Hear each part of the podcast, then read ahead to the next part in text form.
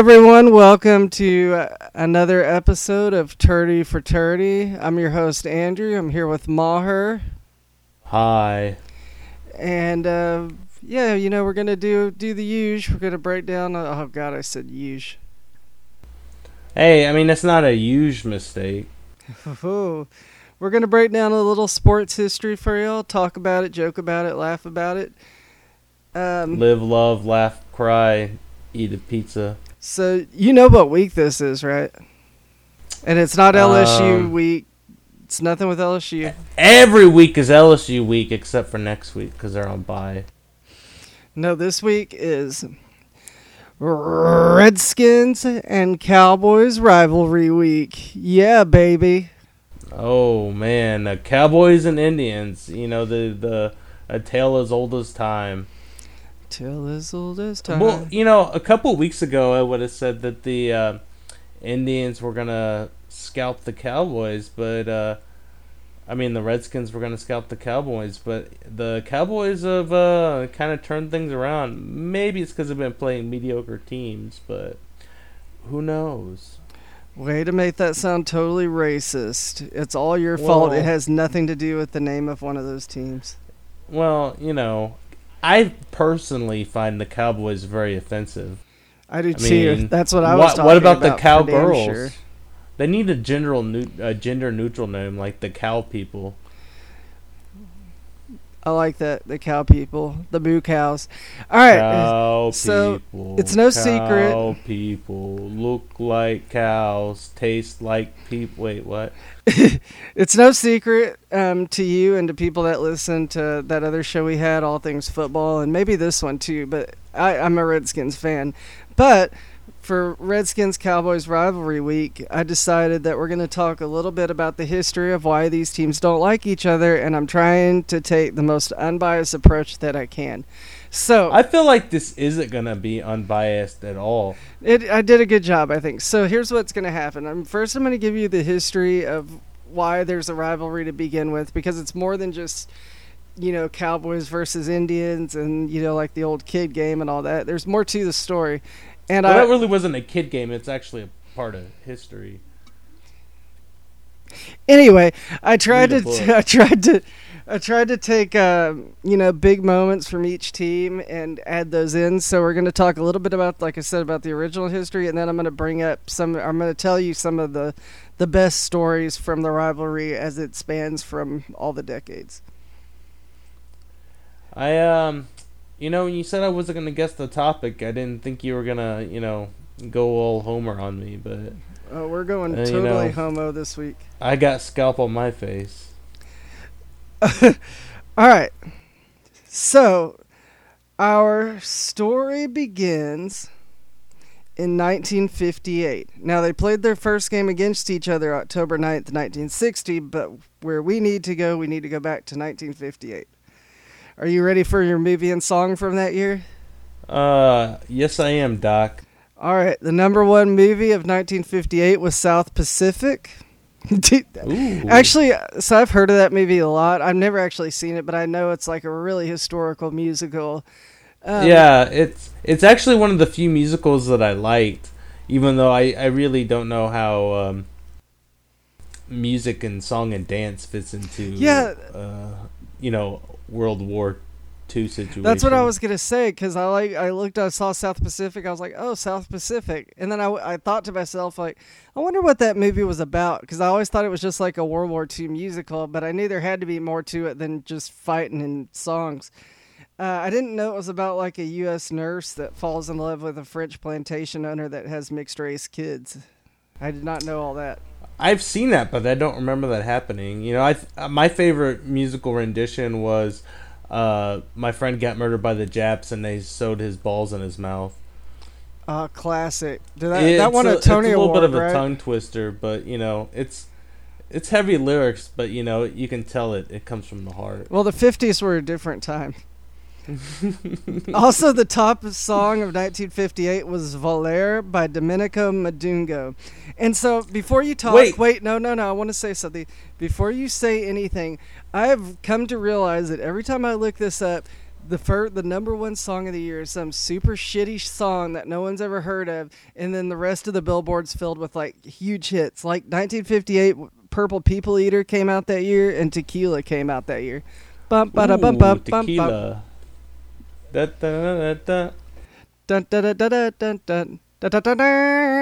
Yeah, so that song came out, but Volar, Volar by Domenico Modugno was the number one song. Explain that to me.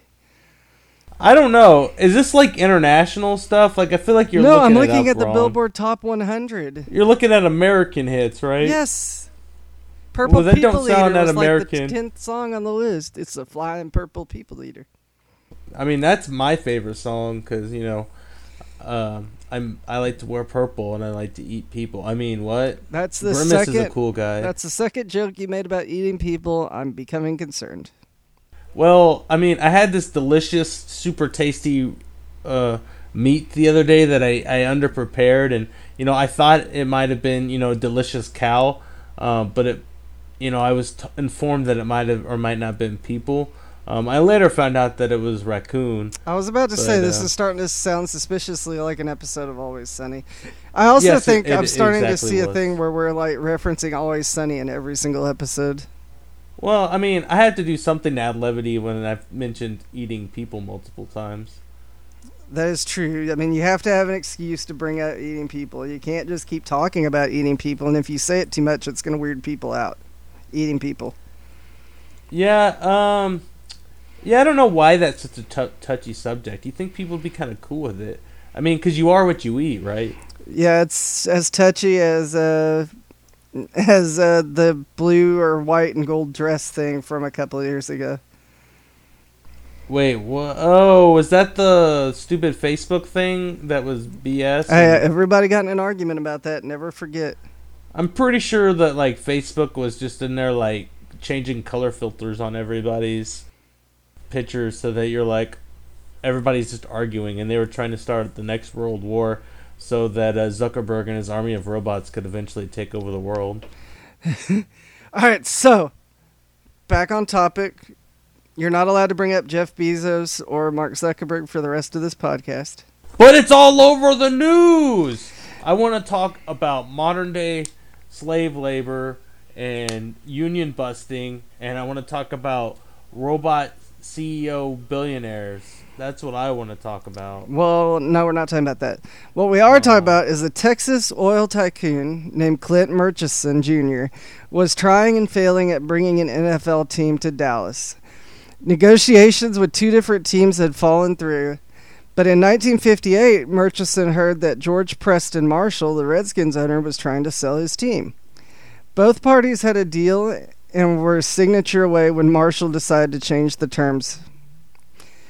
Clint was so upset that he canceled the whole sale. So there was a point in time where the Redskins could have ended, ended up in Dallas, which would have been just terrible. I don't know if Dallas Redskins would have had the same uh, the same ring. Yeah, I don't think the name would have stuck. We're, we're the, the the Dallas Native Americans. I don't know. I don't even know what Dallas, you call like uh, the Dallas Red Cows. we're the Dallas debutantes. Ugh, that sounded so Yeah. gross. Well, I mean, Like it just, I just saw this like woman with big blonde hair sitting there smoking one of those cigarettes with the little sticks that you put the cigarette to, and so she's holding like a three foot cigarette essentially. And She's like, mm, "I always root for the Dallas debutantes." I essentially thought of that recurring character from Futurama, the like old hag lady that had like the super wrinkly skin and was like some kind of streetwalker looking lady, and she always had a cigarette and talk like, "Hey, what are you doing?" Are you talking about Like the that one that's basically the same character in uh, Disenchantment? That's a fairy now. Yeah, and I'm also pretty sure that she's the sa- uh, same character that was in The Simpsons. Yeah, the mother, Skinner's mother. Yeah. So um, yeah, I, I'm I'm 100 percent sure it was like the same voice. You know, Yeah, Matt def- grinning with his was. groaning with his originality. Uh, during the same time that that deal fell out, Marshall and the Redskins band director Barnee Breeskin had a falling out. That's a name right yeah, there. no, and he spells Barney B A R N E E. Um, So th- hold it, slow down Okay. here. So think about this. His name's spelled B A R N E E B R E E S K I N. He's got a lot of fucking E's in his name. Um, yeah, that's a lot of E's, you know. Um, well, you know, you could say he won the lottery. But um, tis. Breeskin wrote the music to the Redskins' fight song "Hail to the Redskins." It's a song that's still played in the stadium today. It's, you know, it goes "Hail to the Redskins, hail victory." What a, what Braves a way! on the warpath will fight for old DC. What a That's way to honor, you know, a, a people that has their own songs and music by creating a super American version that hails them victorious when in reality we eradicated their culture. Well, he didn't write the lyrics to that song. Actually, Marshall's wife wrote the lyrics to that. Oh, so she's classy. So every game, the band would come out and perform the fight song at halftime in the pregame. There was also some dancing Indian princesses that would come out. It was like a big like college band. It had Wait, all the stops. Indian princesses. I didn't realize that the uh, Indians had a, you know, monarchy. Look, we know it's the Native American princesses, but I was when I was reading this. Um, No, I'm just saying there wasn't, like, as a- the Indian princesses. So I was there wasn't an Indian king. They had chiefs. Well, you're right. I don't know, man. It's, It's, not the like we've Americanized- Oh, uh, I king of Indians. this is what happens when you appropriate appropriate somebody's culture, and that's what we're doing here. Uh, and be white. It's really weird because uh, you know I don't want to insult anything they do, but maybe the Indian princesses was a little over the top. I can admit that. I mean, is that the terminology that they had written down, or did you make that up? no, I didn't make it up. That's what it said, and it said it in two different articles. So I was like, well, that's sticking. You know, I usually don't care if I offend people and stuff, but it, and and at this point, like I don't. It's not that I care about you know not pissing off the Native American people. It's just that like names are names, and you know if you're gonna throw around terms like princess, you you better damn well know if they were a monarchy or something. They were not a monarchy. It was it was they, their terminology was not using king and queens. It was you know chief, and you know other stuff. Well, it was what it was. So Breeskin was mad that Marshall didn't pay him for the music, and he did kind of the unthinkable. He turned to a guy named Tom Webb, who happened to be Murchison's lawyer, and sold him the song for two thousand five hundred dollars. What? Wow! I'm I'm glad that they were able to you know get that extra five hundred dollars in there. Nothing like taking a song that's important to your team and to your stadium and selling it to your arch rival. Wait, so I'm confused. So he sold the Redskins song to the Cowboys? Yeah, he sold it to the lawyer of the guy that was trying to bring the team to Dallas. He That's sold it to. Murchison Jr.'s lawyer.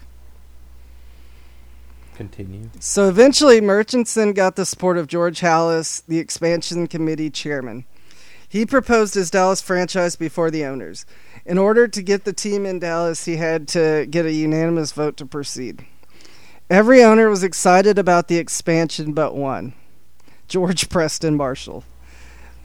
The Redskins had a strong following in the South and didn't want to lose that to the Cowboys. And if you think about it, that kind of makes sense because they were close to Virginia, so I could see where that would, you know, that would be popular down Wait. the whole East Coast.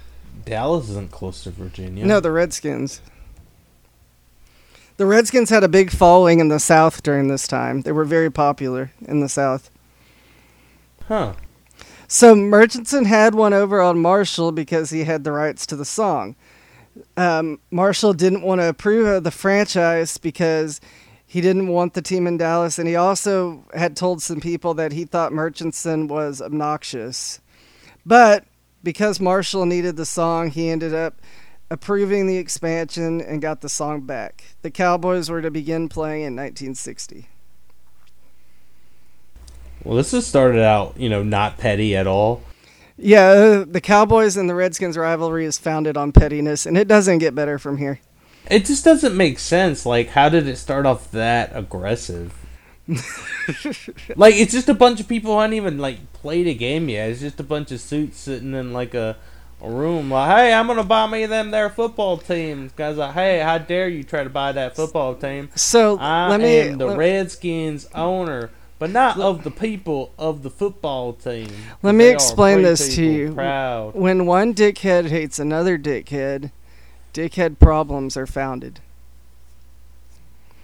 It's true. You know. So sim- I I I agree. I understand why the situation's happening. It's just so stupid. Like it's not like this is something that's been going on. This starts off hot out the gate, and it's like you all got money. Like you know, just check your white privilege, bruh. So, uh, similar to expansion drafts, the Cowboys were able to pick teams from established organizations. In addition to the three Redskins players they took, the Cowboys also traded their first and sixth pick for the 1961 draft for Pro Bowler, Pro Bowl quarterback Eddie LeBaron.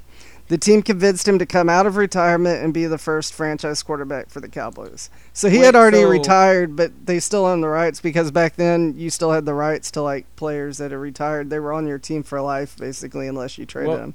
What was the retirement age back then? Like thirty, when you were already brain damaged and I would like- say no because people like Sonny Jurgensen played forever. Sonny Jurgensen was like forty something and still playing, so quarterbacks could last. just well. Sonny Jurgensen was a quarterback, right? And Yes. you're gonna like get annoyed at me because I know you have the jersey, but all I know is his name is Sonny and Jurgensen. Yeah, I'm looking So, at the the I- jersey framed I- up on my wall right now. I you, can't imagine being a quarterback at that point in time because you didn't have the protections. Like now, a quarterback can realistically, you know, being play play till they're forty five, especially when they're you know having their crystals and their uh, avocado ice cream every day. well, and he also drink water to cure concussions. Well, that's scientific proof right there. They did it in mice, and and only most of the mice died. Are you feeling dizzy? But they didn't die drink of a water. concussion. They just drowned. But it's because three mice fell into a bucket of cream. Hmm. One mice started stirring, and the other mice just just sat there, and he ran till his little legs kicked off. Have you seen my rhinoceros? It's fantastic. In December of 1961, some Cowboys fans snuck into DC Stadium. Uh, it was called DC Stadium at the time. It would later be known as RFK. Oh, I was gonna say that's a very like uncreative nickname. Like, hey, where are you going? We're going to DC Stadium. Like, oh, cool. Like that's a, not a good name. Yeah, no, this, this is later known as RFK. Uh, they snuck into the stadium with several large bags of chicken feed. Two large crates of chickens were smuggled into the game and went unnoticed.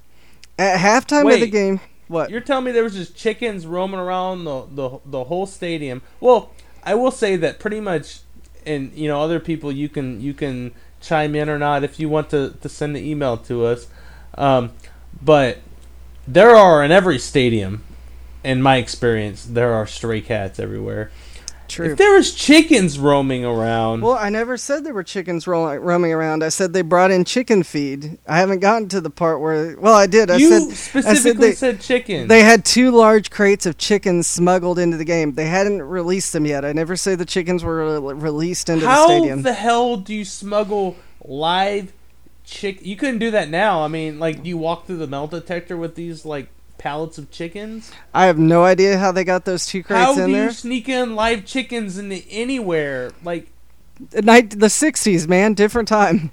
I mean, even pre 9/11, how the hell do you sneak in like a crate of live chickens, multiple crates of live chickens? Like, there's only so many access points to the stadium. You gotta know somebody that knows somebody that knows somebody to do that. Okay, so I did I did read this like I- read a couple of different versions of this story, and one they said it was just Cowboy fans, and the other one said that it was friends of uh, Murchison Jr., so friends of the Cowboys owner.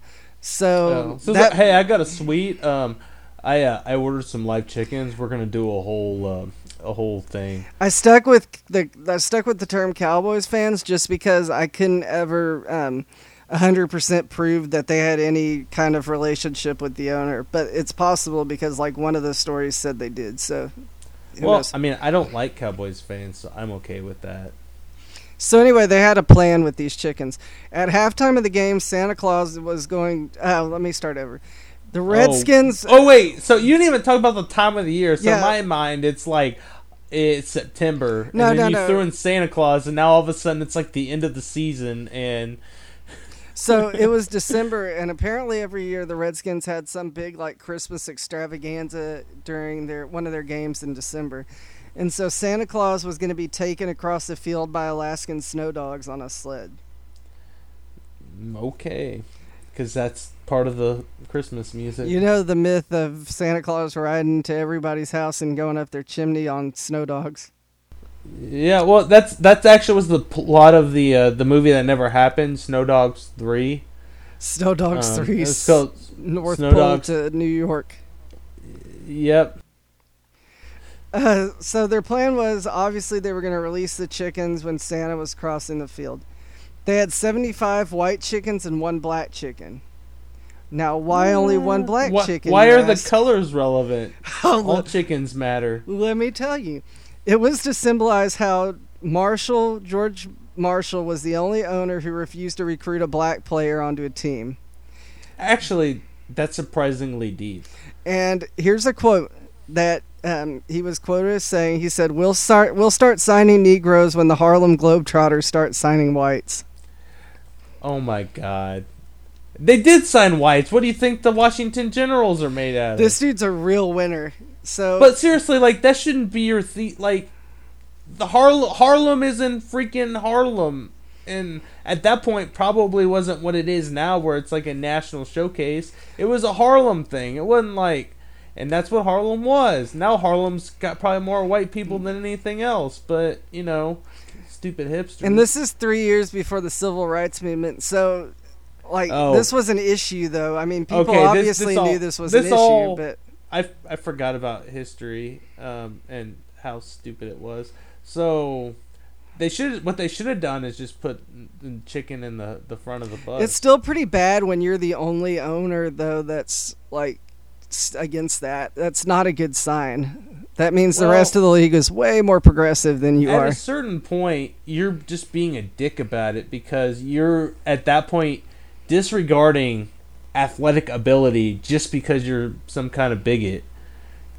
You know, I feel like you can have your opinions whether or not you think certain people are Bob McNair. other people.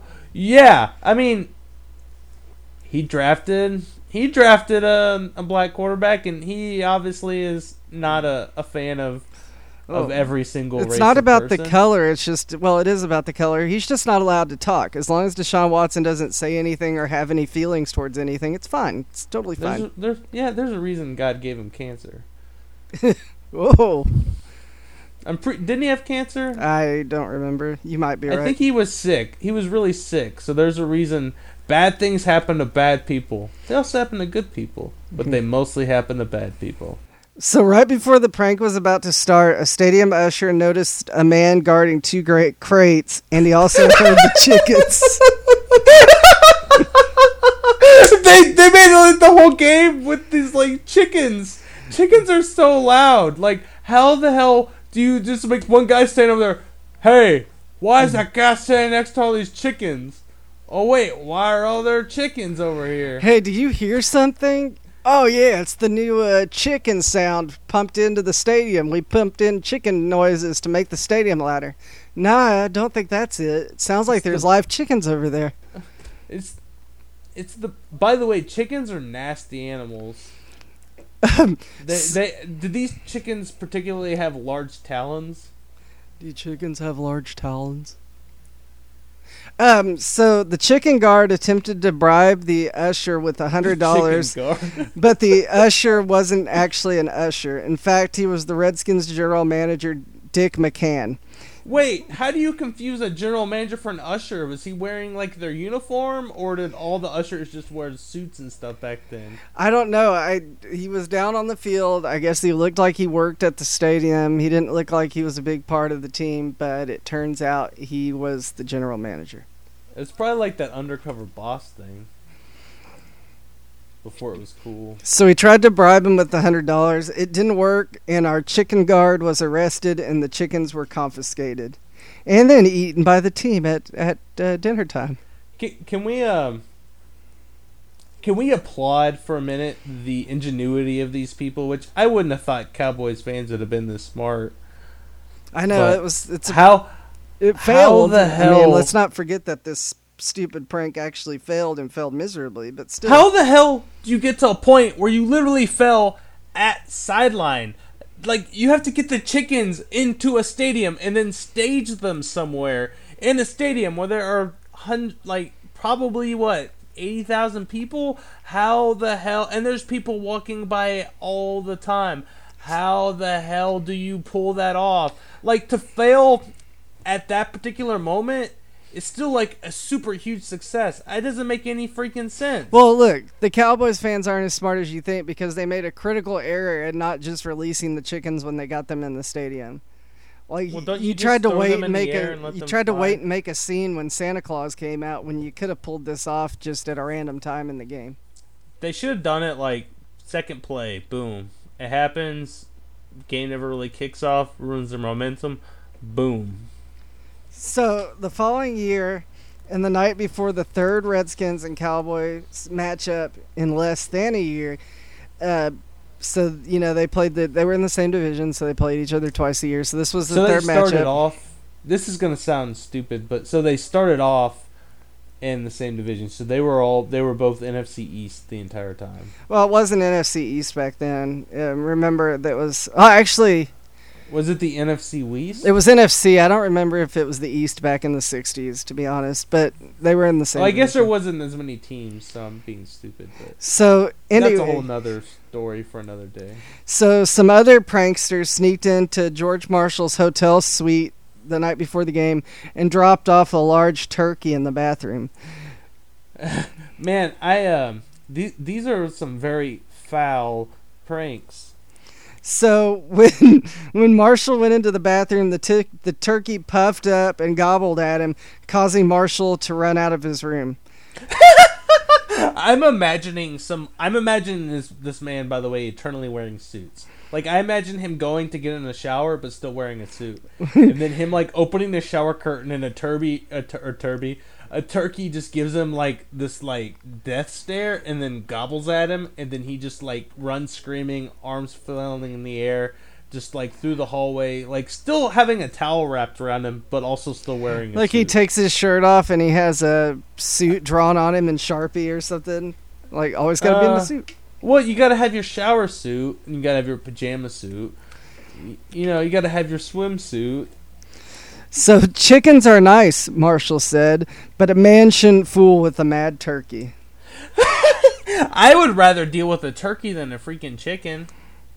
So just minutes. Chickens are the devil. uh, now, um, a couple of games later against each other, just minutes before kickoff, um, Hell to the Redskins started playing through the stadium. Four banners reading "Chickens," one at each 50-yard line and one in each end zone, were unfurled at the stadium's upper decks. Two acrobats hired by Cowboys fans and the Chicken Club founders Bob Thompson and Irv Davidson Yes, they gave themselves a name as the Chicken Club because they kept playing, trying to do chicken-related pranks. Can Can I ask a question? Yes. Why Why chickens? Like, I mean, I guess you can't like throw Indians out there, but I mean, why chickens? Like, there's so many things you could do. You could do confetti, balloon animals, um, They were fireworks. the Chicken Club. But but yet we're gonna harm all these live animals. They were the Chicken Club. I mean, I guess it's a figure looking good idea. Club. So they got some University of Maryland students to help them unroll those Wait. banners. W- University of Maryland.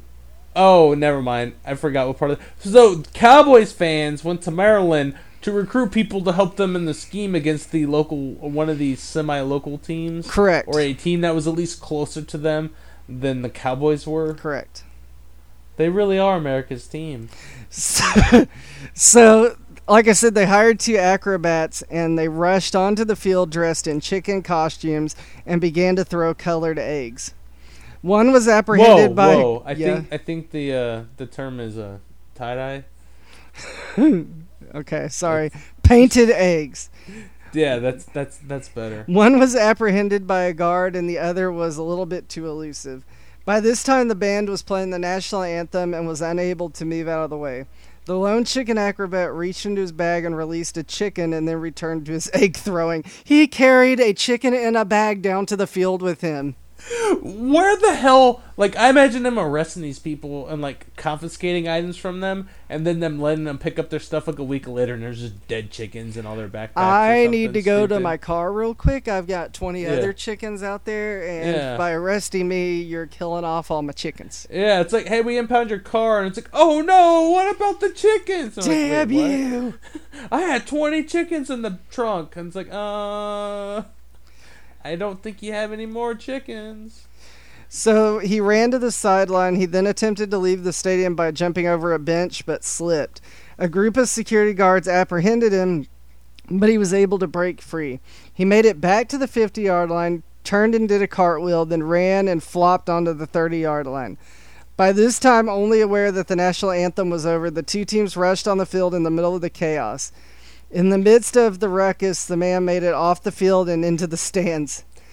I don't understand any of this. These players watched all of this ridiculousness occurred and then decided, let's just go play the game. And this guy was just like face planted on, you know, in the middle of the field and he just sneaks off like Okay, I'll give the benefit of the doubt to the players because have you ever been in a situation where something so just incredibly wacky's happening that you think it's like either staged or supposed to be there? Like I feel like that's probably what Well, happened Now there. I probably would, but back then, you know, everybody was pretty clean cut about stuff. You know, it it was, you know, I I I don't know. This whole situation is just weird. Did the guy also pull a chicken out of like of nowhere and like, I uh, Just like I Jason. Witten said, maybe he pulled a rabbit out of his head.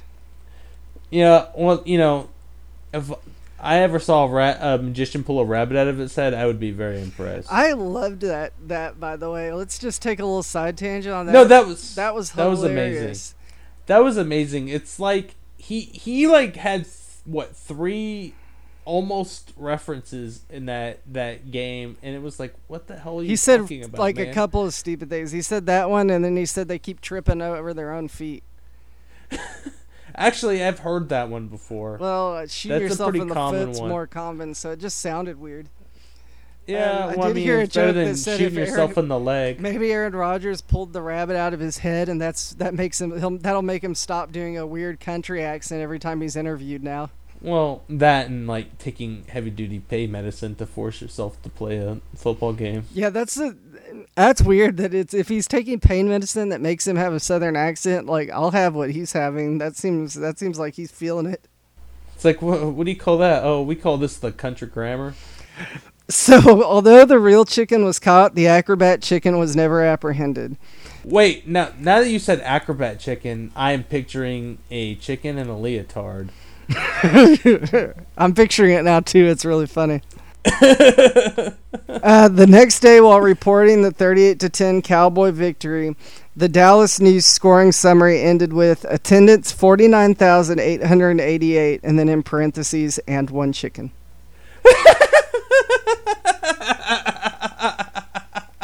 oh my! Oh, the funniest thing about this is the Cowboys are like still winning, so it's not like it's Well, It's not the like Redskins being- kind of dominated like the first year, but they were both really bad teams.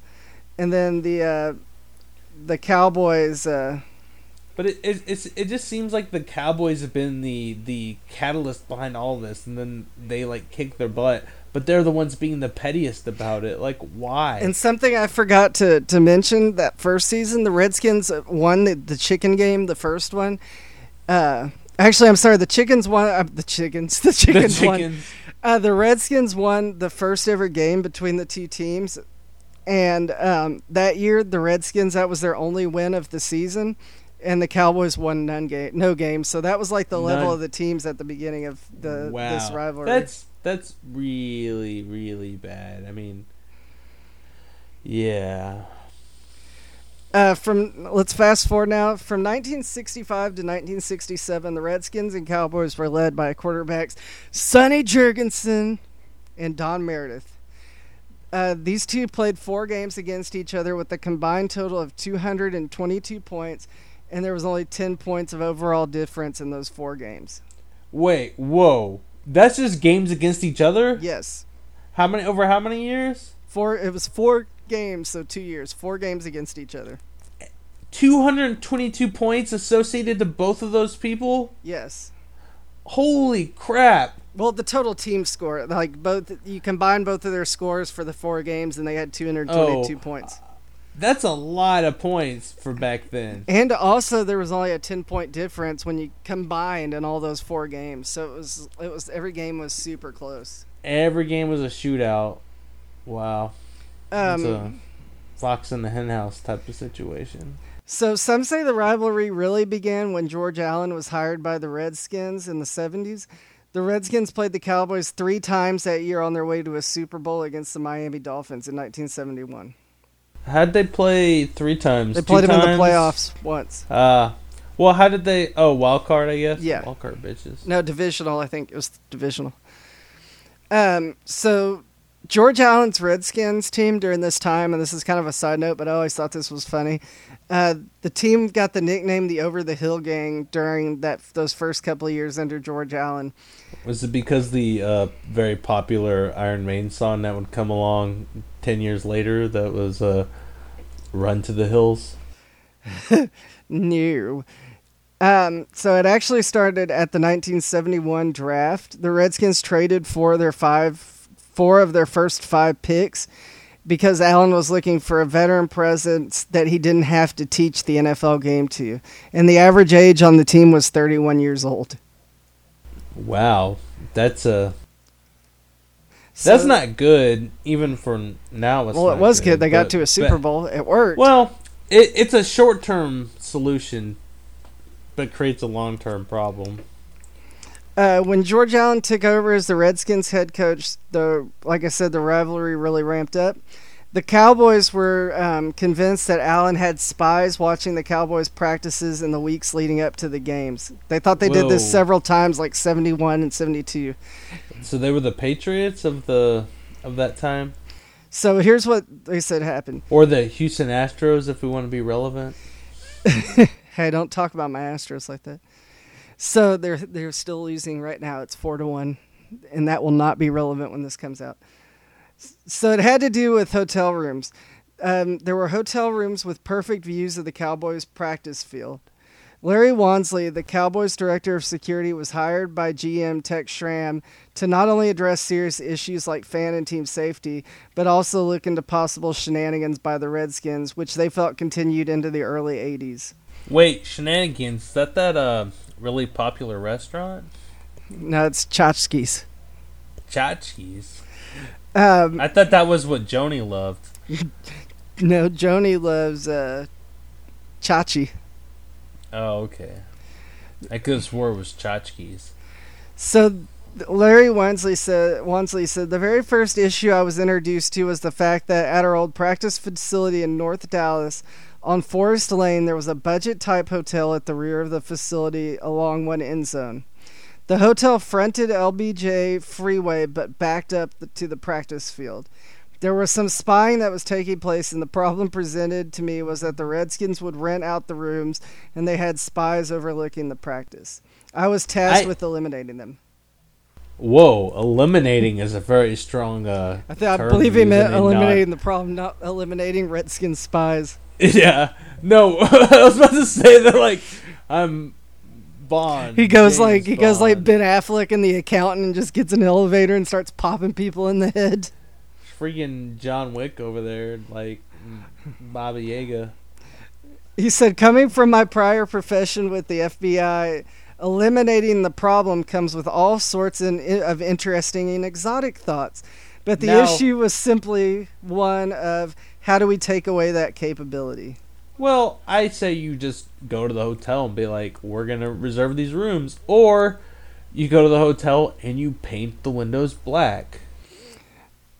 Well, so what they ended up doing was exactly what you said. He said the way we did it was to make sure the rooms were not available. In checking in some of those rooms, they weren't really careful about cleaning up their mess, if you will. So there were some bits and pieces of ed- evidence that they were conducting some activities that we really didn't appreciate. So when you hear about more recent events like Spygate, they are absolutely nothing new. Okay, you had me concerned when you said we didn't really appreciate the messes they left. I'm like, uh, like, oh, look at that eye formation. oh, they're so good. oh, look at that motion. That wide receiver's in motion, Bob. Oh, oh Jess Sweet. oh Roger Staubach. Ooh. Well, you know, I if I saw Roger Staubach, I might do that, regardless if I was spying. So So. the Redskins and Cowboys met in the that went on way too long. The Redskins and Cowboys met in the NFC Championship uh, later that year, and Roger Staubach had been injured for most of the year, but he came back in that game. And, oh, he came. and the Redskins still won twenty six to three.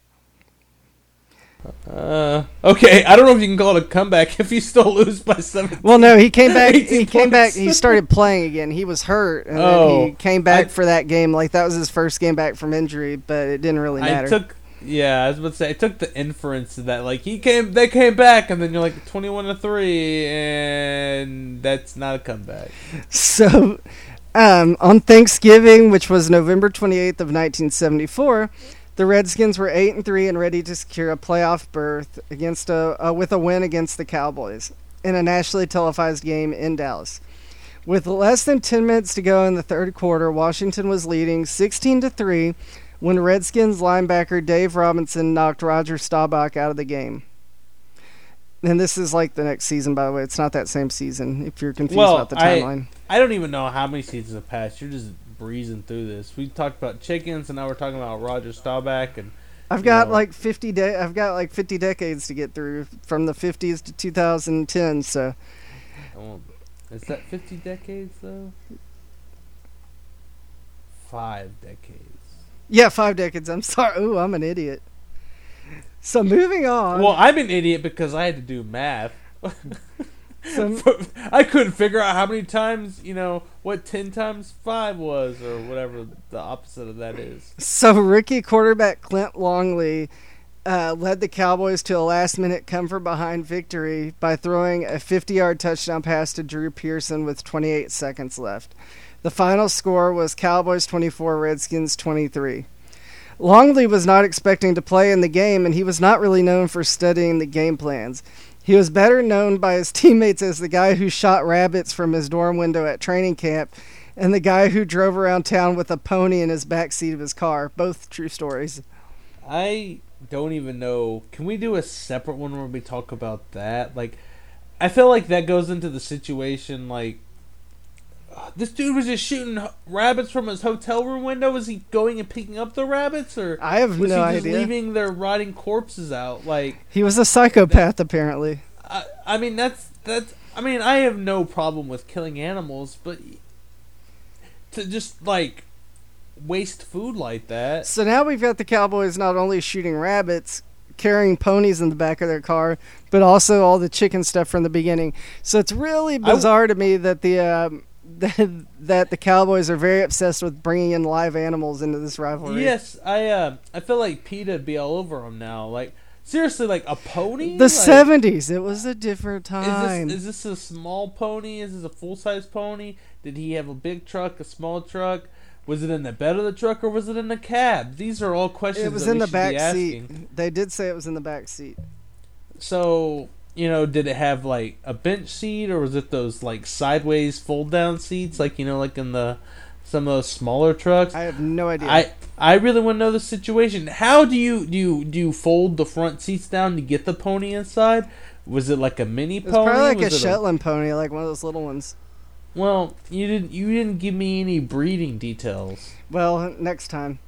So, But, a- but this all sounds very like psychopathy, by the way. So after leading the comeback, um, Cowboys guard Blaine Nye famously described Longley's heroics as the triumph of the uncluttered mind. From Blaine Nye, the football guy. Can you imagine being described as the guy with the uncluttered mind? That's basically saying the dude's an idiot. Yes, I. uh Like he's a simpleton. Yeah, he's the, the rube.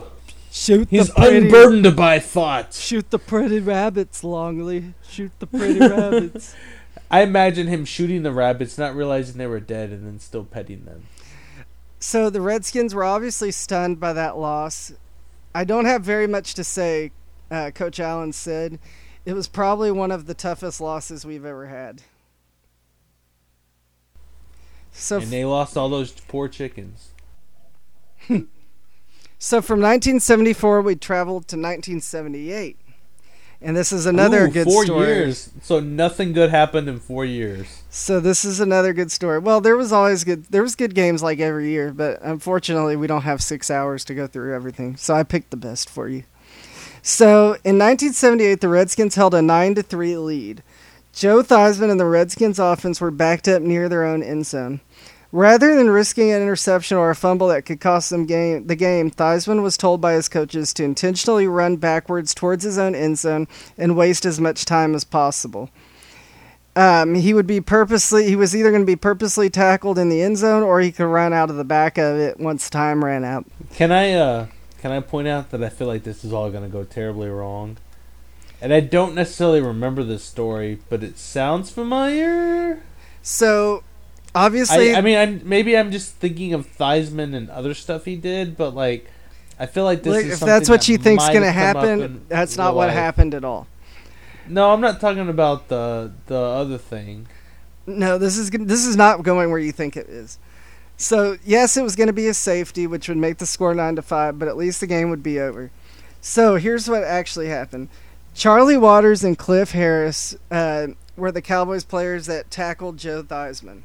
Here's what Charlie Water, uh, Waters had to say about the event, and I'm going to read this quote to you. He successfully burned out the clock by scooting around in the end zone, but failed to step out of bounds. He pranced around back there, got caught up in the moment, and held the ball up in the air, taunting us. That worked the fans into a frenzy.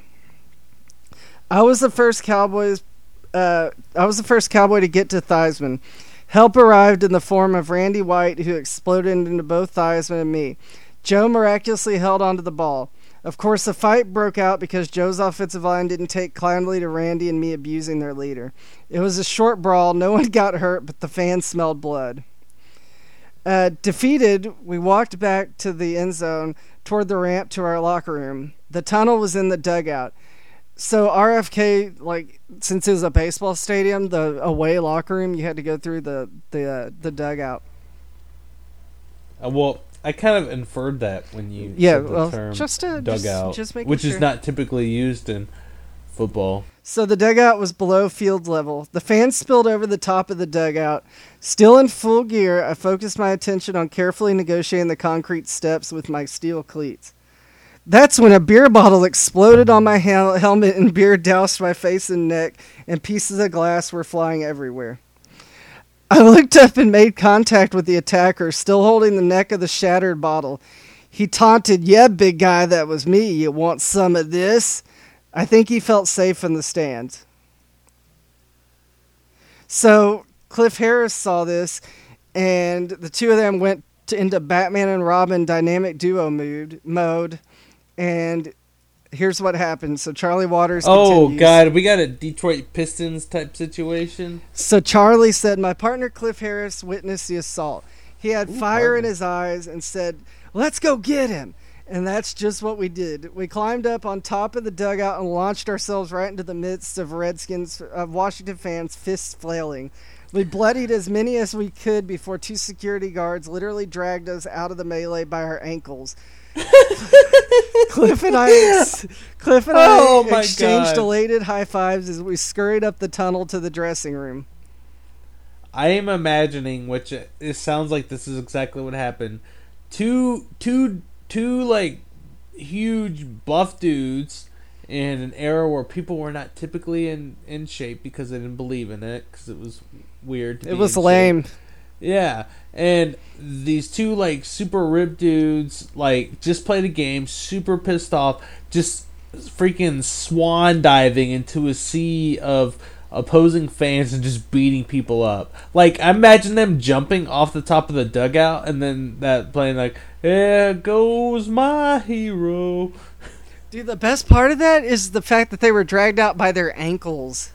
Yeah, like them like being dragged out like a like still punching at the air like like a kid, you know, throwing a fit on the floor. So, um, you would think that they would have been fined or something, but Charlie said there were no fines, no lawsuits, and no suspensions, no repercussions whatsoever. And Can thank we- goodness back then there were no cameras. Can, can we just admit that uh, Roger Goodell ruined the NFL? Oh man, could you imagine how much fun it would be if you, every time you went to a game you ran the risk of getting the shit beat out of you by one of the players? So I What say what we do. This is what we do. We we start a petition to fire Goodell. We get Vince McMahon put in the NFL. Then he can just let his little girly family league fall apart. You know, since he killed all the fun stuff that was part of the XFL, and have him take over the NFL. And you know, when someone throw punches their girlfriend, you know, don't do it again, kind of thing. No fine. You know, they still get to keep playing that kind of thing, and you just keep all these these very uh, you know intense players playing. You know, yeah, I'm not on board with that, but you can start that petition if you want. Just don't put my name on anything. well, what if it's something that involves them, you know, having an altercation in an elevator and dragging someone allegedly by their hair? You know what? How- I'm gonna say it. work? I think I think uh, I said Gurriel, stupid Astros. I think Goodell uh, deserves a deserves a raise compared to what you're talking about. Hell, let's let's make him president. Ca- um, let me uh, let me postface this by saying this was all a joke. Oh, uh, I'm, yeah, I would hope so. All right. so You you might think that I'm being you you would probably believe that I'm saying a joke, but other people might not. So I'm gonna go ahead and say I I don't think women abuse is fine. I also don't think men abuse is fine. But you know, anyway, I'm all for dog abuse. The final day of the 1979 regular season, the NFC East title and a trip to the playoffs were at stake when the Cowboys at yeah, when the Cowboys hosted the Redskins at Texas Stadium. Just a few days before the game, a floral delivery arrived at the Cowboys practice facility in North Dallas. It was a funeral wreath from a florist in Rockville, Maryland, sent to the Cowboys in sympathy for their upcoming loss to the Redskins. Wait, um, I'm sorry to cut you off on this, but I I also think I'm forgetting a big point in. Wasn't that the only team in the area? The the Ravens didn't exist. No, they didn't res- exist till the 90s. Okay, that's what I thought, and it wasn't the uh, the Baltimore Browns either, was It it? was the the Baltimore Colts. or Colts, whatever it was. I don't know why I thought it was the Browns. Yeah, the, So the Colts, Colts- were around, but they so were the Colts were in in Baltimore. Yeah. Okay, and So I mean, they still had The another regional existed. team, but well, it wasn't the you keep you kept mentioning that area, so I was trying to. I knew that the uh, the Ravens didn't exist. I just I couldn't remember if. But you also have to remember the Redskins are still like the second or third most popular team in the NFL in terms of making money, so they outsized the Colts by a lot. How though? Um, three Super cool. Bowls and success over several decades, just not recently. I think I missed a part of your starting story because I thought we started with the franchise starting. No, that was the Cowboys starting. The Redskins were already established. Okay, well, I don't care. This was we started at the start of the Cowboys, if that helps you. Oh, oh, well, you the way you said it, you made it sound like we were starting at the start of the Redskins. No, the start of the Cowboys, but we couldn't start. Well- I'm not doing the history of the Redskins. We're doing a history of the rivalry.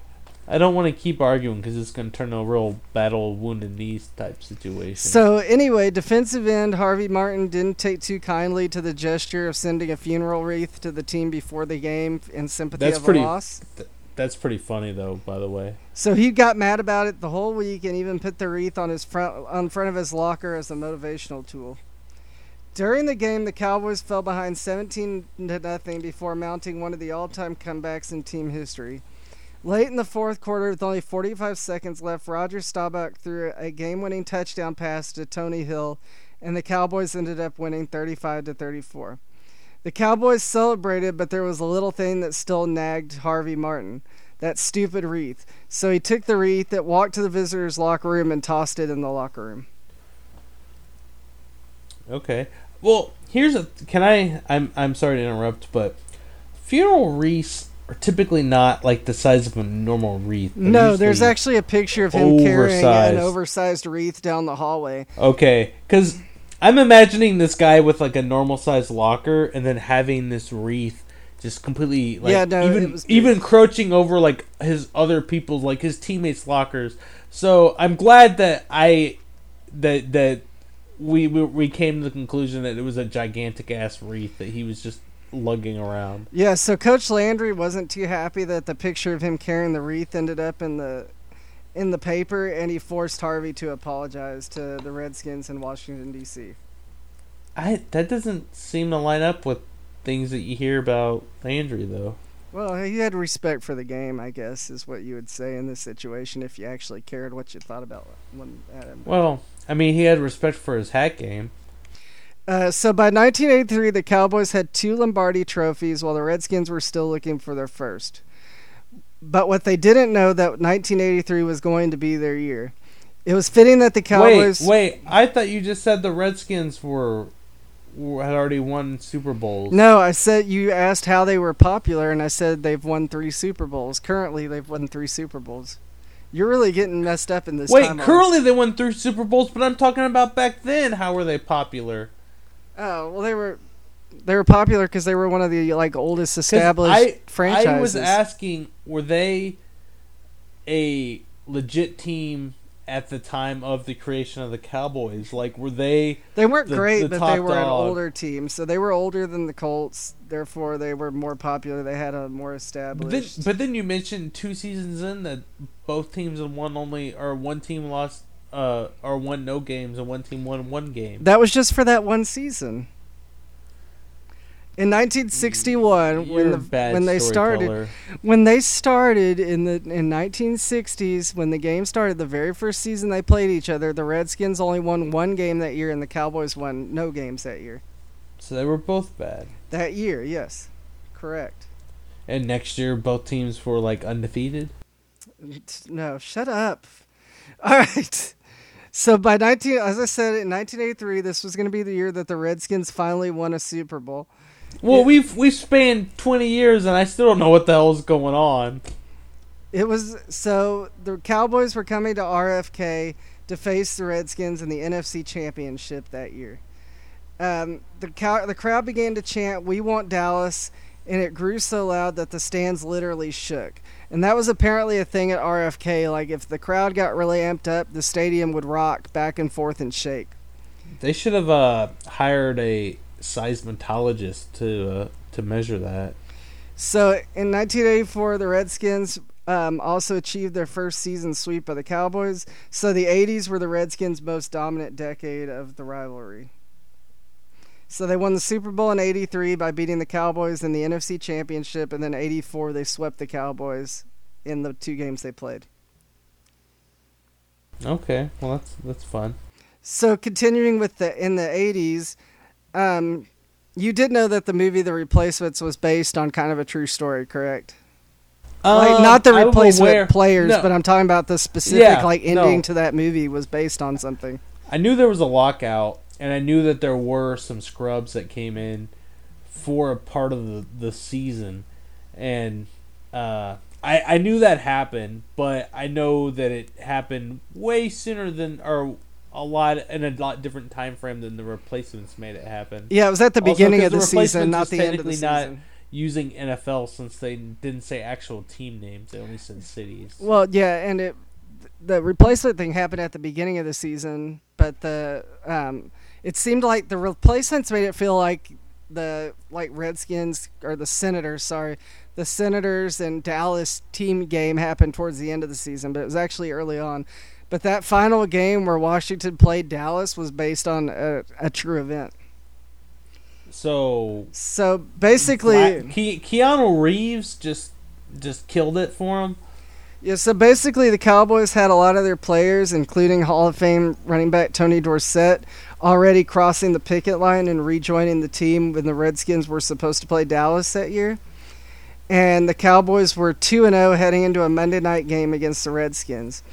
So Joe, Joe Gibbs' squad was made up entirely of replacement players, but the team still found a way to upset the 2 0 Cowboys with Tony Dorsett 13 to 7.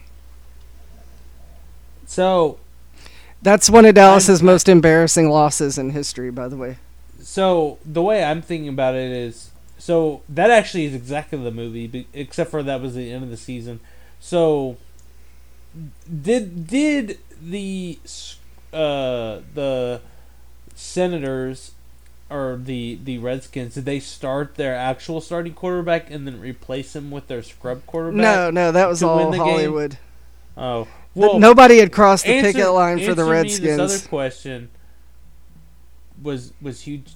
Uh, was what's his name? The coach.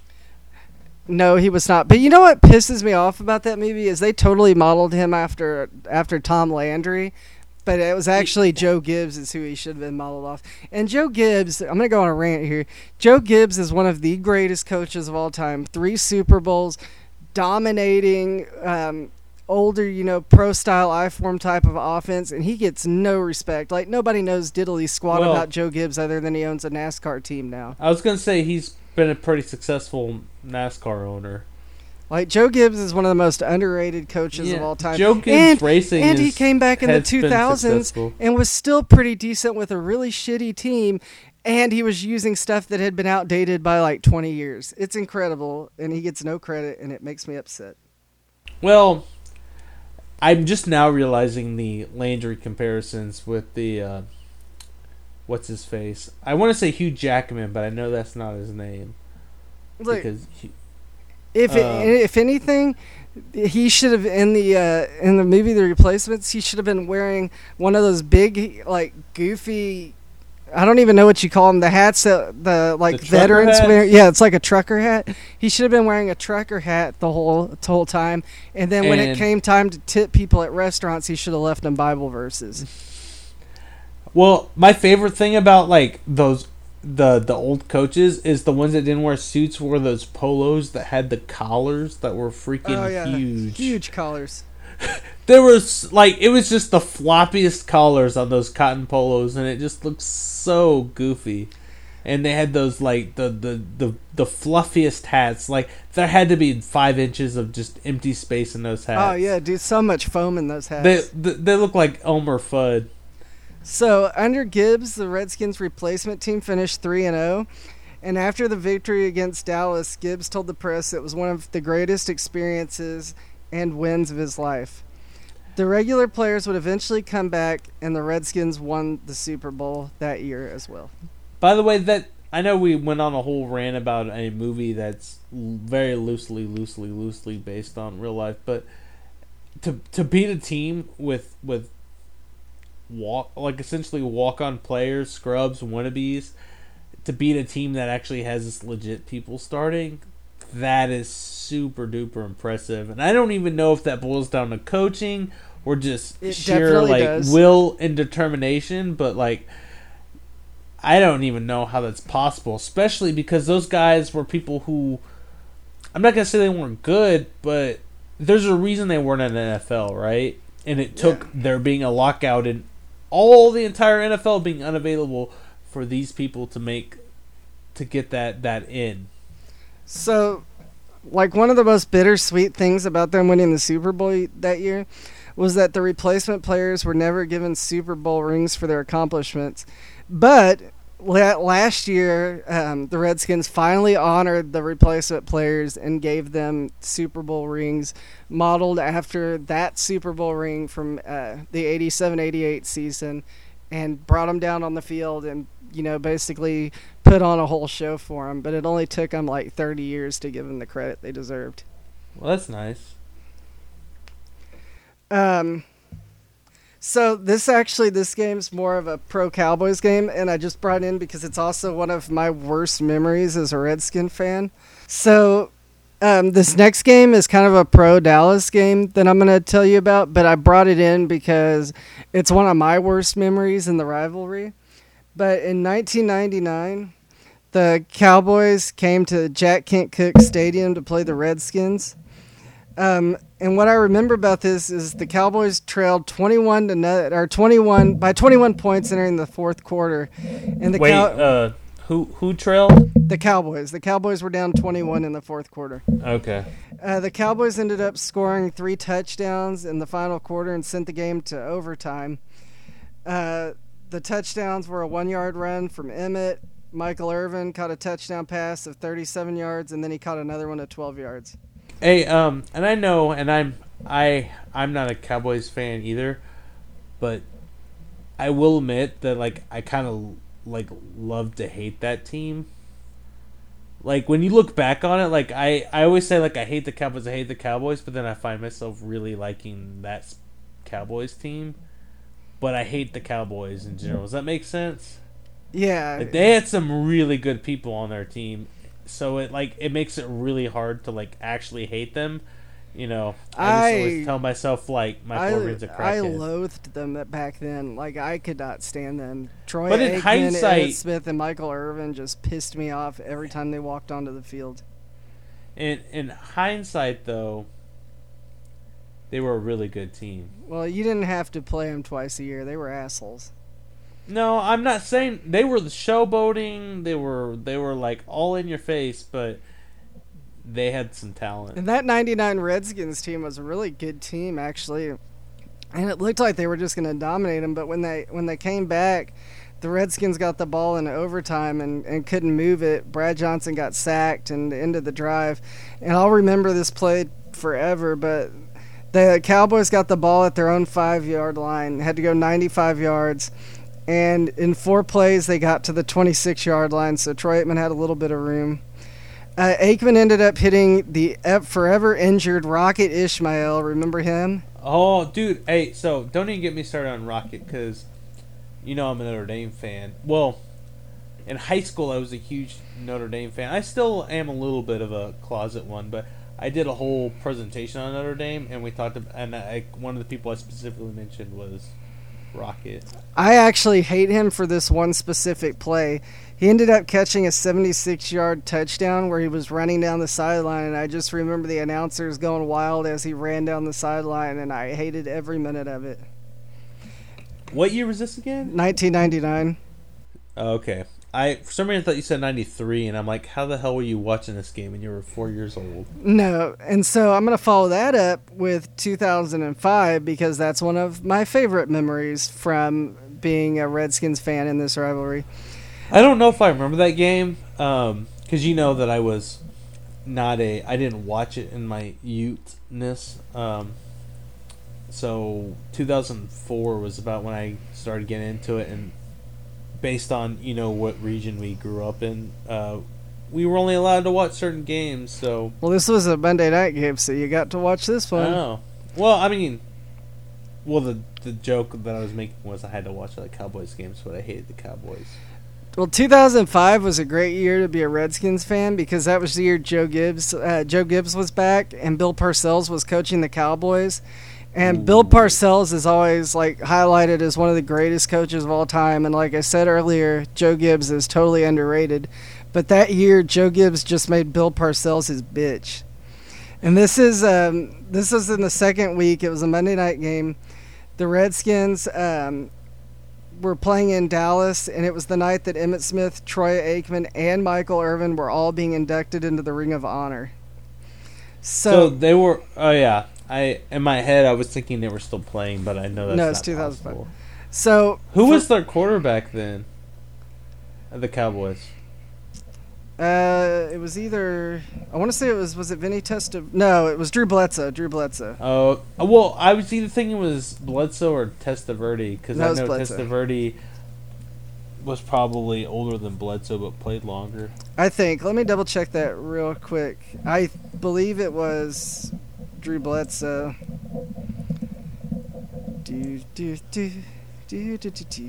do. Okay, so they brought in all those awesome. Yeah, it was Drew Bledsoe for a Ring of Honor type celebration, and I'm assuming they got their asses handed to them. No, they didn't get their asses to them. So what happened was, uh, the Redskins were actually getting kind of getting the shit kicked out of them for most of the game. Uh, Mark Brunell was the quarterback, and he was struggling. Wow. The offense couldn't really didn't, move the ball. Didn't Mark Brunell also play at the Cowboys at some point? I think so. Or no, or I no, he wasn't. played on the, no, he played on the Saints. You're thinking mind. of Jon Kitna, I think. Jon Kitna played for every team or something. So Brunell was struggling, and when they went with four minutes left to play, the Cowboys were winning thirteen to nothing. Um, so by the way, that sounds like a really terrible game. Yeah, it wasn't good till the last four minutes. So it was fourth and fifteen. The uh, the Redskins had the ball on Dallas's thirty-nine yard line, and Brunell dropped back and hit Santana Moss on a streak for a touchdown. Um, then the defense came on the field. They made Dallas punt. The Redskins got the ball at their own 20, and on the second play of the drive, Brunell hit Santana Moss for another deep pass and um, ended up winning the game 14 to 13. I forgot. So, like in a four minute time frame, in a four minute time frame, the game was completely flipped on its head. Wow. I forgot about Santana Moss and how fast he was. Like he Oh, was yeah, he definitely was he he was definitely like that deep shot guy, and He I think up, that was about he it. ended up being a really good wide receiver. Like he was not great when he played for the Jets, but then with the Redskins, he actually thrived. That was the end of his career, though, wasn't it? Or Oh, it was several years. No, I wouldn't say it was the end of his career at all. I think he played from 2005 to like 2009 or 2010. Like it was several Okay. years. So I mean, I I remember Santana Moss, and I actually didn't dislike him. yeah, he was he was good. And so after the game, Joe Gibbs told reporters, and I'm starting to notice this is a common theme, but he told reporters it was one of the greatest moments in sports for me. so every time Wait, they won, it was a for- great moment. for, for him. yeah, for Gibbs. Well, I mean, this is was this pre him owning the the race team? Uh, no, I think he actually. I think he, He actually it already owned it, but he retired, like right? hired. Yeah, he retired and hired somebody to run it for him. So I just don't. I and I uh, can I plead ignorance on this. Like, so remember when I told you a while back um, that Joe Gibbs was doing the like LSU coaches clinic, and I was like, why the hell did they bring a NASCAR guy in? And you, I could, I texted you this, but I could feel you looking at me and being like, what the WT fuck man. Oh yeah, that was that was that was one of the most embarrassing moments for me and for Eh, me for you. It, in hindsight, it's pretty embarrassing for me also, but you know, it's his life. On a side note, um, in 2004, if anybody had said that uh, Mark Brunell had six years left in the NFL and taken the under, they would have lost money. He went, he played for six more years after But 2004. but they weren't really quality years because he was on the Saints as a as a backup for a yeah, couple but he was ancient. Yeah, no, he was. I don't know how old he was. I felt like he was like in his forties, Uh, but he probably wasn't. He just was an like he was just that product of the old NFL merging into the new NFL. so uh, That's now merging into the newer newer NFL that is flag football. So this is off script, but the second game of that season against the Cowboys, the Redskins just ass blasted them and went up 35 to nothing, almost like at halftime. And all I remember is Chris Cooley scored three touchdowns in the first half, and that's where he got the nickname Cowboy Killer. I uh, don't think I've ever heard that nickname for him. It lasted like a month, but he was the Cowboy Okay. Killer for like is, this like playoff P kind of situation? yeah, it's playoff P. Playoff P. It's like, oh well, how's he doing in the playoffs? Oh, he's terrible. And then, honestly, in the last few years, you've you know they've gone back and forth. You've had RG three in 2012 at Thanksgiving when they beat the Cowboys. Dak Prescott's pretty much owned the Redskins the last couple of years with Ezekiel Elliott. So the rivalry's been pretty contentious, but there hasn't I- been any major like newsworthy story in the last few years from say- the rivalry. I think the moral of that story is more Ezekiel Elliott than Dak Prescott, especially since his rookie year. Well, it, it is. Um, but Dak Prescott's basically not made any mistakes in those games, and that's kind of led to him being able to win. So right now, currently, before this game is played, um, to on Sunday. I was about to say tomorrow, but I'm not sure when this is coming Whoa, wait! I was gonna say I I think I just realized the what spurned this, and it's because they play this week, right? Exactly. So the Okay. record, um, the record stands at. I want to make sure I get it right. Yeah, they the Cowboys lead the series seventy to forty four with two ties, but the Redskins lead the Wow. pl- postseason series two to nothing. Wait, so the Cowboys lead this overall series, and they're a team that existed newer than than than the Redskins. Well, yeah, but they could only start playing each other until when the Cowboys were, in you know, around. So That means the Cowboys started out pretty hot uh, out of the out of the gates. Oh, it was easier to be an expansion team back then. Um, okay, so what I want to do that now is I want to finish this up. Um, in order to kind of get a feel for the rivalry today, I went on Reddit and um, went to both subreddits, the Cowboys and Redskins subreddits, and said that I was trying to record a podcast and I just wanted to to know why people hate the Cowboys and why people hate the uh, the Redskins. And I'll, I'm gonna I I'm gonna. I'm really curious. answers. So you straight up put a comment saying what you were trying to do. Yes, I didn't tell the Cowboys people that I was a Redskins fan, and I promised. well, did you have to they- hide your flair? No, no, but I, I mean, I didn't try to hide anything. I just did it, and I know that my account name has is a reference to Fred Smoot, so I think they figured it out. But I did mention it later, and I promised uh, really not to bash them, so I'm going to let you do the bashing. But what I'm about to read you, I think, shows the Cowboys' true colors here. By So- the way, can I can I point out that we both know this because of where we grew up, but Cowboys fans are a very specific type of person, to where they just plead ignorance to everything that is life, and that has been my problem with them.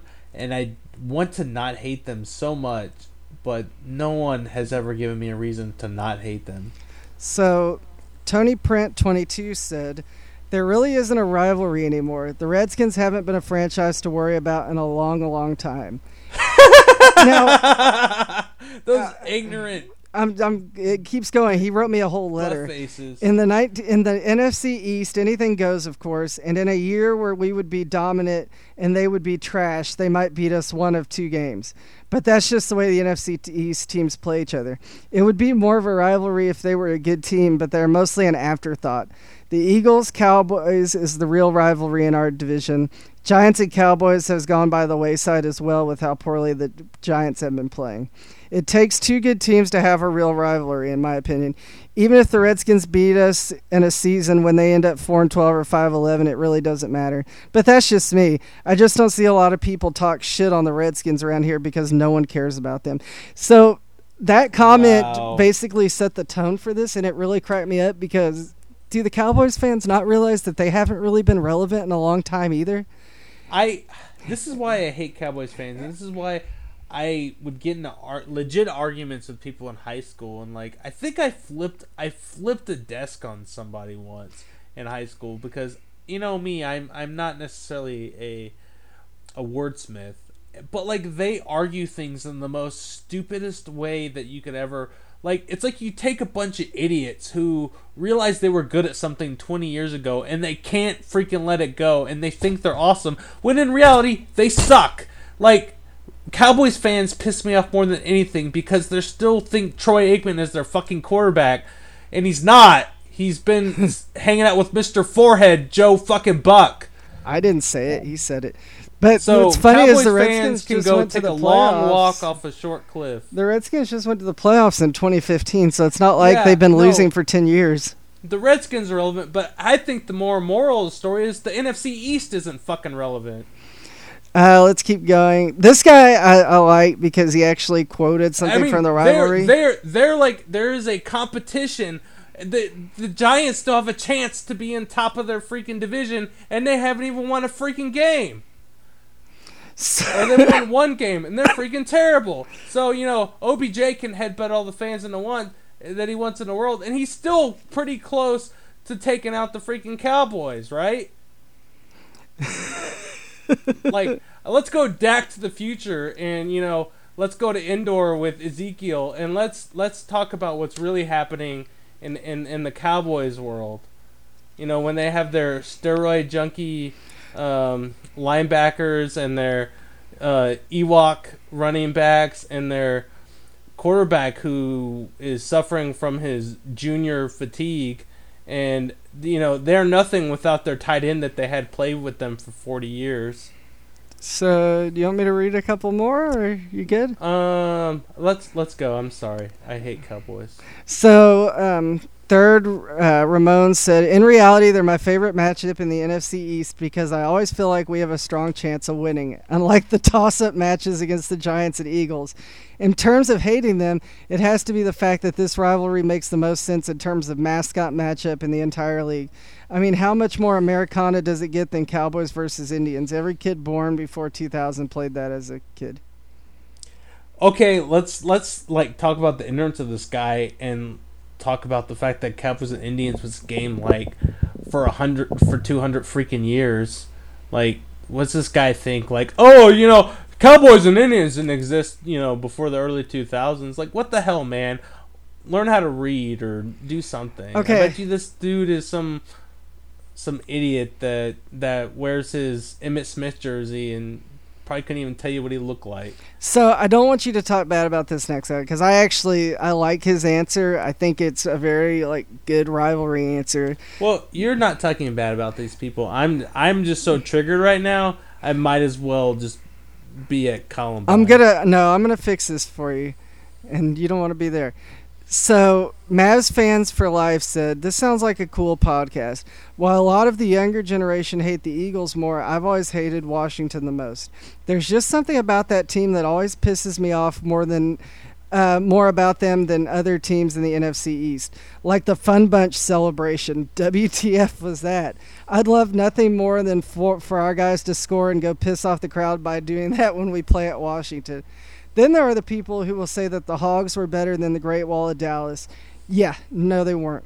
Or the 91 team that everyone calls the greatest of all time happens to be the same team that we beat with our backup quarterback. I could go on, but you get my drift. I don't mind the Redskins fan base, by the way. You're usually on the more chillin' compared to un- other fan bases uh, that we have to deal with. That guy gets it. Like he's a historian of the team. I love that answer. I uh, can I ask someone who just like screamed at myself. Um, I actually did like that answer too because I agree with this sentiment because I currently am going through that same with the the Falcons.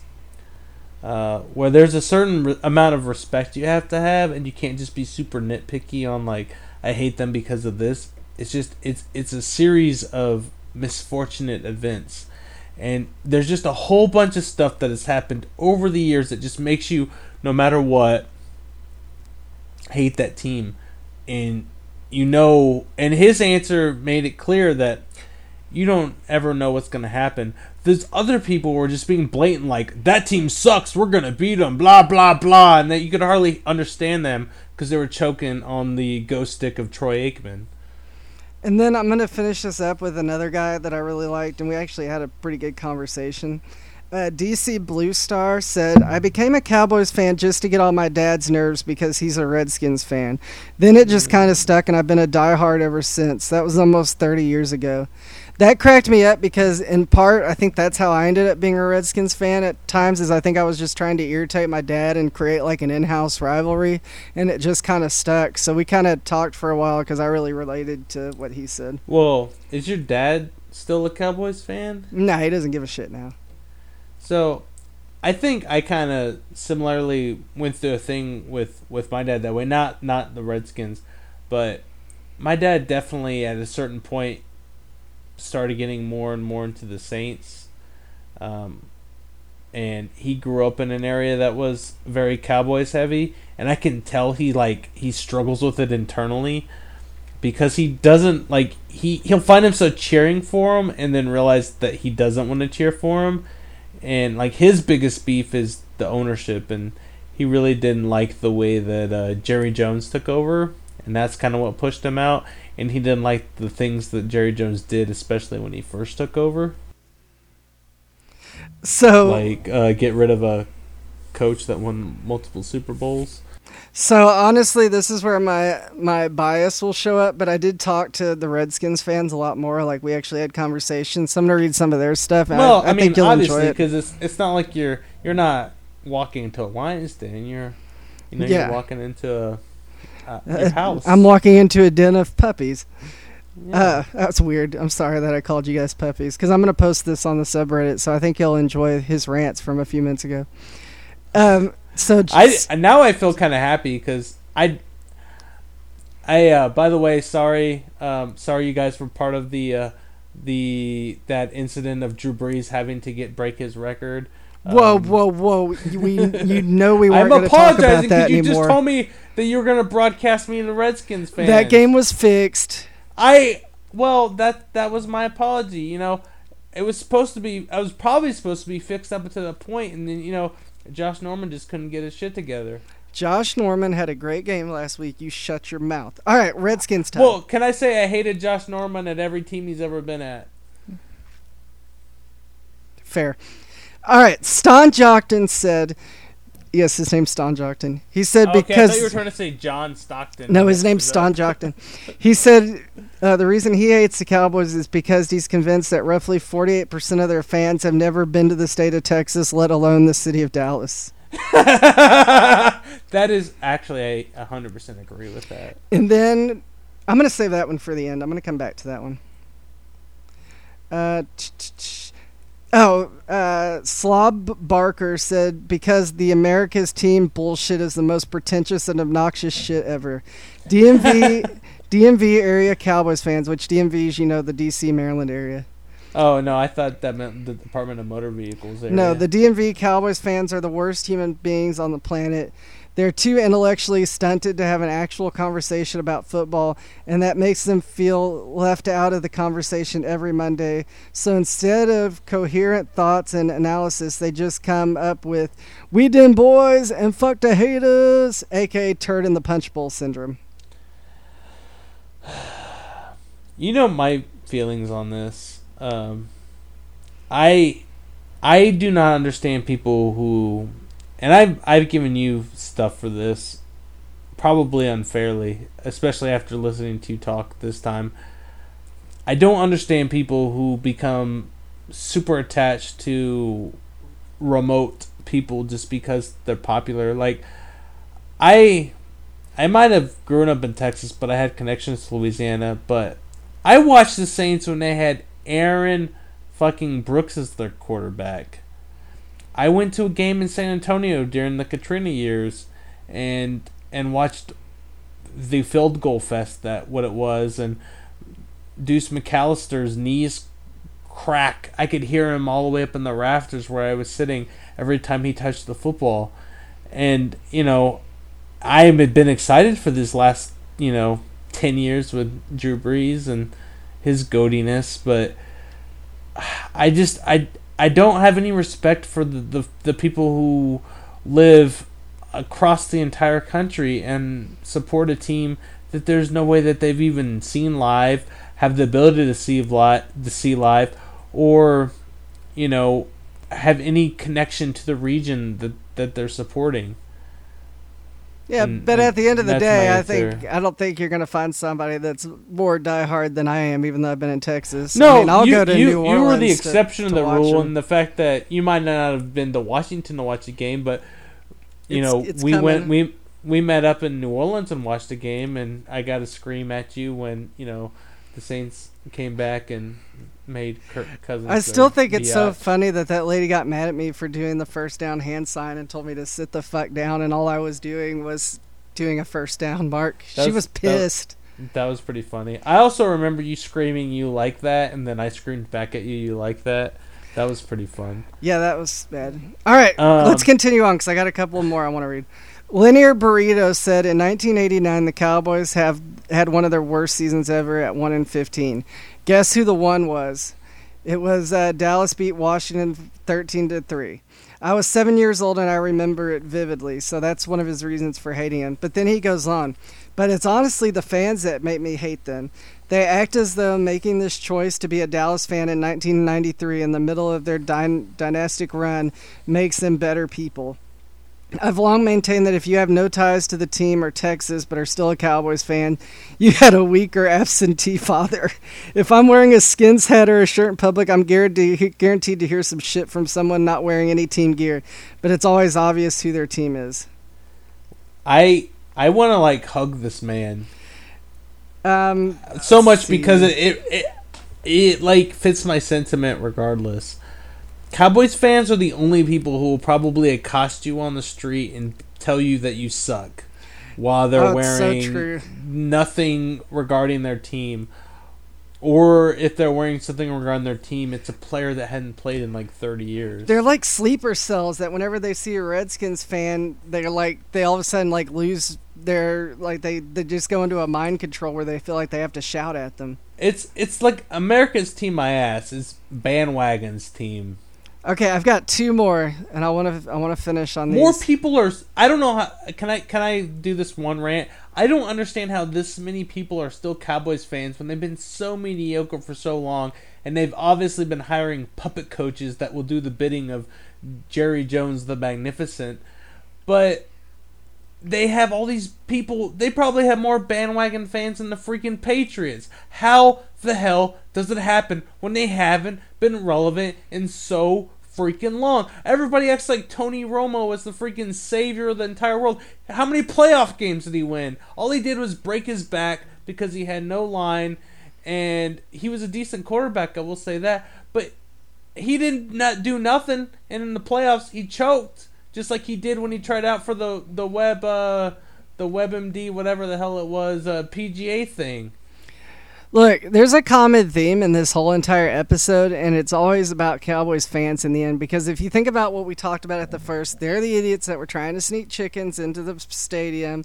They're the ones that were putting turkeys in the owner's office. Well, I will like it's always the fans that seem to be keeping this rivalry going, it- like the Cowboys fans. Was it the Cowboys fans that snuck in the six-legged chicken or six-legged turkeys? No, that was just John Madden. Okay. All right, last two. Now I'm Uh, imagining John Madden with like a whole bunch of uranium trying to like make radioactive. I gotta get these turkeys to grow four more legs.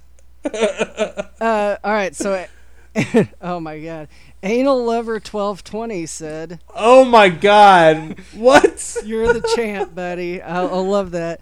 He said, "I grew up in the '90s, and all these little pricks I went to elementary school with were all of a sudden Dallas fans. Mind you, not one of them were actually from Dallas, and we were born and raised in Virginia." Anyway, we were like in second grade, and these kids were arm in arm saying "fuck the Redskins" while giving me the bird. They were little scumbag kids that grew up into scumbag adults. It may, just makes me relate the Cowboys to scum, which seems to be pretty accurate. Also, to be fair, I will say why I hate the Redskins. It's pretty simple. Dan Snyder owns the team, and it gets in the way of our success. I I will say that is the only reason I don't like the Redskins is because Dan Snyder is a piece of work. Um, has nothing to do with his unwillingness to change to do anything involving the team name because I don't partake in that sentiment because it's it's something that's been around for so long. Um, The best part of that story, though, is a bunch of little kids screaming "F the Redskins" and flipping this dude the bird for no reason whatsoever. they probably got their alcoholic dads drinking their their beer and beating their wives and saying, "Hey, I like the Cowboys. Go Emmitt Smith." And Emmitt Smith hadn't played in twenty years. All right, this is the last one. It's from Fiddlin' T. Aside from the fact that our mascots are real life rivals, I hate the Cowboys for so many reasons. They are literally the antithesis of the Redskins. All of the Redskins' Super Bowl were won by humble, lunch pail carrying type teams. Our offensive line was our most glorified asset. When the Cowboys won, it was always flashy and braggadocious, kind of like Emmitt Smith's diamond encrusted crack pipe. The Cowboys I even feel like Michael Irvin would have been the better. that's what I, what did I say? You said uh, Emmitt Smith. I'm sorry, Michael Irvin's diamond encrusted crack pipe. I just okay, got now I right. applaud. Claps for that guy. If the Cowboys even sniff at success, the media jumps all over it and acts like they are a lock to win the Super Bowl for the next five years. In contrast, we could win 14 games in a season and barely get a mention.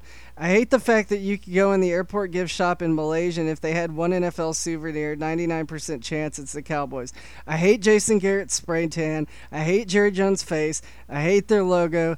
I hate that half jersey crap Ezekiel Elliott wears, and when he does that spoon in his mouth motion, I fantasize that he has grabbed a bowl full of cactus spines. I hate the nauseating feeling you get like swimming in a pool with too much chlorine in it when you visit their stadium from all the bleach blondes around. I hate how you can't watch a football game without some ex cowboy being on the broadcast. Mostly, I hate them because fuck Dallas. Um can I? I, I want to go on another rant. So, for for all you people, I uh, as a as a Saints fan, I have uh, recently moved to Dallas, and as you've heard me express my sentiments earlier, I do not like the Cowboys. So I found myself walking through the grocery store the other day, um, well today, and seeing literally like they had like a little section of team apparel and it was all cowboy stuff and i just like it is dallas. muttered under my breath. And it, it, frustrates me but like the fan base is the most frustrating thing in the world. I would rather deal with patriots fans because they've been so dominant for so long that they're just kind of chill. But like cowboys fans are holding on to something that hasn't existed in so long. I mean look at how many freaking cowboys players have freaking broadcast positions now and you know, I will say I I don't have any issue with Aikman doing it because he's been doing it for so long, and but Romo, all he does is make weird like moaning sex noises and ruin the plays before they even happen. And then I don't even know what the hell freaking Jason Witten's talking about the whole time. He he just he just like speaks nonsense and you know says stuff about pulling like rabbits out of body parts. So I I just don't understand this love for a team that has been relevant in so long. Like I I don't even I don't even I can't even as in the parlance of our time. I think that I think that every team has fans that are awful. But I do, um, I do want to say that the people that were at the Dallas subreddit that I talked to today were usually very nice. They were kind of dicks that threw backhanded slaps at the Redskins, but for the most that, part, they were the very, thing. very nice people. That's the thing is they act like they're being generous, but they're not. They're being assholes, and I, I don't think I've ever like had a civil discussion with a Cowboys fan about anything other than people in my family and and most of the time like because i will say most of my family are cowboys fans because they're from new mexico and that's the way the regions fit up but do you notice that I, most of the humble cowboy fans aren't fans of the team anymore? Yeah no that's the thing like that's the problem with my dad is it's like he wants to be a cowboys fan but he can't get behind them. Like uh, he got me a, a charles haley autograph. Um, he talked about uh, Ed Too Tall the other day, and it, it's just like he, he he can rattle off the entire roster from the '80s, but now he has he doesn't want anything to do with them. But yet, when I see them score or something, and he's like around me, he has to like stifle getting excited because it's like he's so conflicted about it. I, I will I will say that I've noticed that. But anyway, like, that's that's the those are the ones that I got today. I thought they were they were fun reads that that's pretty great and i i think that really like sums up the the differences in the team that believes they're a dynasty and the team that believes that you actually have to work at stuff. Like i will admit the the saints and the redskins have had their their history. I uh i was at the game in 2006 when the saints still won the division but lost to the redskins and that one kind of tore me up. Even though we still won but it's like oh, you get a T-shirt for winning, but yet you lost the game. You know, um, these last two years have been exciting. I will admit, two years ago, when we were actually at the game, was was probably like one of the second best games I've been to. Yeah, the win or loss, that game, was probably my favorite game I've the, ever the, been to. The, it was a good football game. I will say that. Like, regardless of who you cared, just like the the other game I went to that was probably the best before that was the Saints Giants game where they scored like 150 points. Oh yeah, that was crazy. That was like 5 years ago or something. That was just a if you like scoring, that was an entertaining game kind of situation. Like I don't know. I I don't have I I might not necessarily like a lot of the, the, the Redskins, but it's like I can respect your fan base. I don't respect the Cowboys fan base because they're Uncle Ricoing the hell out of life. And on that note, that's a very fair statement, and we're going to close out the show. So thank you for listening. Hopefully, we got some new listeners off the Redskins subreddit. Um, like We've I said, like lost all of our Cowboys people. yeah, well, we'll survive. all, I want to thank one of them, and I don't everybody that uh, uh, that commented. I kind of did it on short notice, but we got a lot of fun answers.